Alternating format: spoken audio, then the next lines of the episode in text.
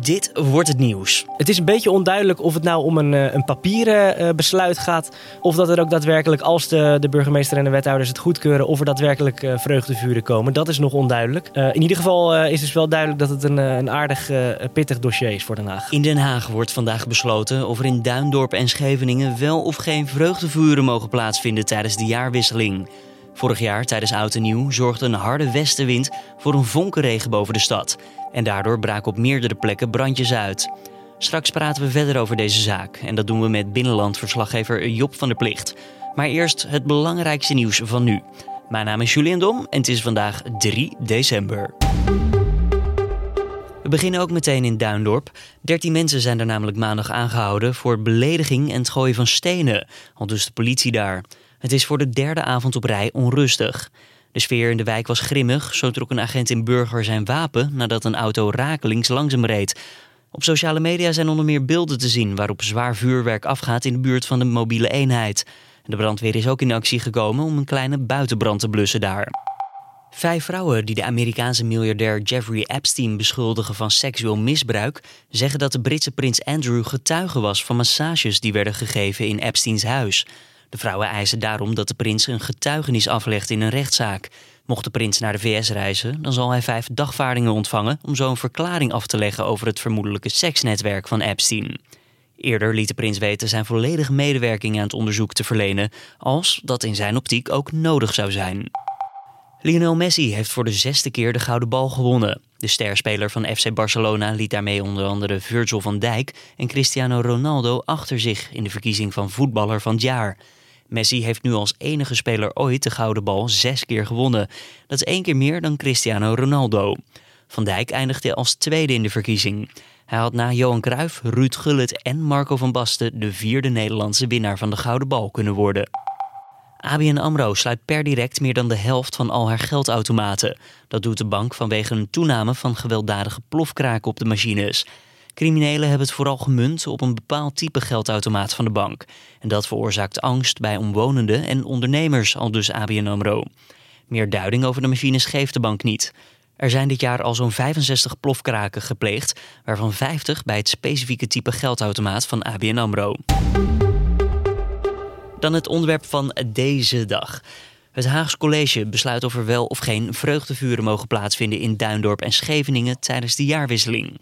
De organisatie van Duindorp heeft zich inmiddels al teruggetrokken en waarnemend burgemeester Remkes is ook tegen de traditie. De discussie verloopt niet rustig. Zo is het inmiddels al drie avonden op rij onrustig in de Haagse wijk, zoals je toen straks ook al hoorde bij het nieuws van afgelopen nacht. Collega Carné van der Brink praat over de zaak met binnenlandsverslaggever Job van der Plicht. Ja, het is natuurlijk een jarenlange traditie dat in, uh, in Duindorp en in Scheveningen uh, tijdens de jaarwisseling hoge vreugdevuren worden gebouwd. Um, dat is vorig jaar uh, behoorlijk misgegaan. en daarna is er een, een, onderzoek gekomen van de Onderzoeksraad voor Veiligheid. en die heeft geconcludeerd in oktober dat het, ja, eigenlijk, nou goed, nogmaals, dat het flink is misgegaan. Maar ook dat dat wel voorkomen had kunnen worden. Um, op dit moment uh, buigt de gemeente zich uh, nog over de vergunningen van, ehm, van beide vreugdevuren, zowel in Duindorp als in Scheveningen. vandaag wordt daar uitsluitsel over gegeven. Ehm, ja, het houdt de gemoederen flink bezig daar. Ja, want als we even teruggaan naar de vorige jaarwisseling. Ja, er waren hele grote vuren, wat uiteindelijk ook voor veel overlast zorgde in de wijken zelf, hè? Ja, je, je moet je voorstellen dat uh, op het strand worden die vuren uh, ge gebouwd. Ik denk dat de meeste mensen het wel weten, maar nog even voor degenen die dat niet weten, even in, in mm. vogelvlucht. Op het strand worden die gebouwd. Het is een wedstrijd tussen Duindorp en Scheveningen, twee gebieden van Den Haag die vlak bij elkaar liggen. de wedstrijd is wie bouwt het hoogste vreugdevuur. Nou, dat is dus al jaren zo. En um, afgelopen jaarwisseling waren de vuren meer dan 40 meter hoog. Um, jarenlang is dit goed gegaan, maar door een uh, misschien wel een ongelukkige samenloop van omstandigheden uh, ging het afgelopen jaarwisseling mis. Uh, hoge vuren, harde wind, verkeerde wind, westenwind die dus richting land stond, die blies de, de vonken van het vuur eh, over de stad Den Haag. Die, eh, eh, of wat, wat tientallen brandjes eh, als gevolg had. Maar dan gaan we even naar het rapport die in oktober 2019 naar buiten kwam. Het officiële rapport over deze kwestie. Ja, je kan wel zeggen dat die niet mild was. Nee, zeker niet. Nee. Dat, dat was een vrij hard rapport. Daar is de onderzoeksraad natuurlijk ook voor. Die, die is er niet voor om iemand de hand boven het hoofd te houden. Die is gewoon eerlijk en open over zaken die niet goed gaan. Ehm, ja, daar kwam toch wel een, een, een schokkend beeld eh, eh, naar voren. Eh, ook over zaken dat de burgemeester, burgemeester Krikke, al lang wist dat, dat bijvoorbeeld vrachtwagens met extra pallets richting de, de houtstapels waren gereden. Ja, ze, ze hield ze niet tegen omdat ze onrust wilde voorkomen. Nou ja, dat is natuurlijk eh, eh, geen juiste manier van handelen. Vond ook de Onderzoeksraad voor Veiligheid. Ja, dat was een, eh, een hard rapport in oktober. En dit rapport zorgde niet alleen voor een lading aan kritiek, maar ook voor politieke gevolgen. Hè? Ja, zeker. Toenmalig burgemeester van Den Haag, Pauline Krikke, die kwam in dat rapport eh, niet goed weg. Die, eh, eh, nou, die, die, die is aardig onder vuur komen te liggen door dat rapport van de Onderzoeksraad voor Veiligheid. En dat zag zij zelf ook in. En dat deed daar eh, eh, kort nadat het rapport was uitgekomen besluiten om zelf op te stappen. En de belangrijkste vraag voor vandaag is dus of die vergunningen nog worden toegekend. Ja, vorige week heeft burgemeester Remkes een brief gestuurd naar de gemeenteraad van Den Haag. En eh, in die brief liet hij doorschemeren, dat was dinsdag, in die brief liet hij doorschemeren dat, het, eh, dat het de vreugdevuren zeer waarschijnlijk niet doorgaan eh, tijdens de jaarwisseling. Dat klinkt als een, als een harde nee, maar dat zeer waarschijnlijk laat nog wat ruimte open. Die ruimte is er ook daadwerkelijk nog, gaf Remkes aan afgelopen donderdag tijdens een raadsvergadering. Toen is er flink gedebatteerd in de gemeenteraad van Den Haag over dit, ehm, dit dossier. Ehm, en eh, eh, vandaag, eh, vanaf een uur of tien, gaat het college van burgemeester en wethouders van Den Haag zich buigen over het definitieve besluit of er tijdens de jaarwisseling wel of geen vreugdevuren in eh, Scheveningen en Duindorp mogen zijn. Ja, maar één organisatie wilde niet wachten op uiteindelijk het besluit. Hè? Nee, dit, dit, dit is best wel een. eh, eh, dit, dit dossier brengt best wel wat teweeg. Eh, omdat de mensen dit gewoon heel graag willen in Duindorp en Scheveningen. Eh, kennelijk was Duindorp er klaar mee. En ehm, eh, besloot om de stekker uit, uit het vreugdevuur te trekken. Zonder dat ze het besluit van burgemeester en wethouders van Den Haag afwachten.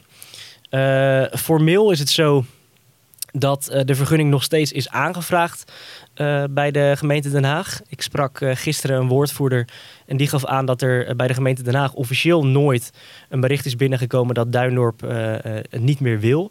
Ehm, dus het besluit van burgemeester en, en wethouders van Den Haag gaat over zowel Scheveningen als ook Duindorp. Ondanks dat Duindorp heeft aangegeven dat ze geen vreugdevuur meer gaan organiseren. Ja, maar dan hebben we alleen de organisatie van Duindorp nu gehoord. Hoe zit het met de organisatie van Scheveningen? Nou, het is best wel een gesloten organisatie. Eh, ik heb ook gisteren nog eventjes gebeld met de organisatie van, eh, van de Vreugdevuur in Scheveningen. Eh, die wilde eigenlijk al niet praten met de pers. En nou goed, op een, een hele korte vraag of ze konden zeggen dat als er vandaag een positief besluit volgt voor hen, dus dat de vreugdevuren door mogen gaan, of de het vreugdevuur in Scheveningen dan ook daadwerkelijk doorgaat, ook daarop wilden ze niet antwoorden. Dus ja, het is een beetje onduidelijk of het nou om een, eh, een papieren eh, besluit gaat van eh, BMW van Den Haag. Of dat er ook daadwerkelijk, als de, de burgemeester en de wethouders het goedkeuren, of er daadwerkelijk vreugdevuren komen. Dat is nog onduidelijk. In ieder geval is dus wel duidelijk dat het een, een aardig pittig dossier is voor Den Haag. Je hoorde binnenlandverslaggever Job van der Plicht. Later vandaag op nu.nl laten we je weten of er wel of geen vergunningen komen voor de vreugdevuren. Dan verder nog eventjes de agenda voor deze dinsdag. Vandaag en morgen vindt in Londen namelijk een NAVO-top plaats. En deze staat in teken van de 70ste verjaardag van het bondgenootschap. Op de agenda staan onderwerpen als de financiële bijdrage, de opkomst van China, de houding van Rusland en de Turkse inval in Syrië. De NAVO staat de laatste tijd al langer onder druk.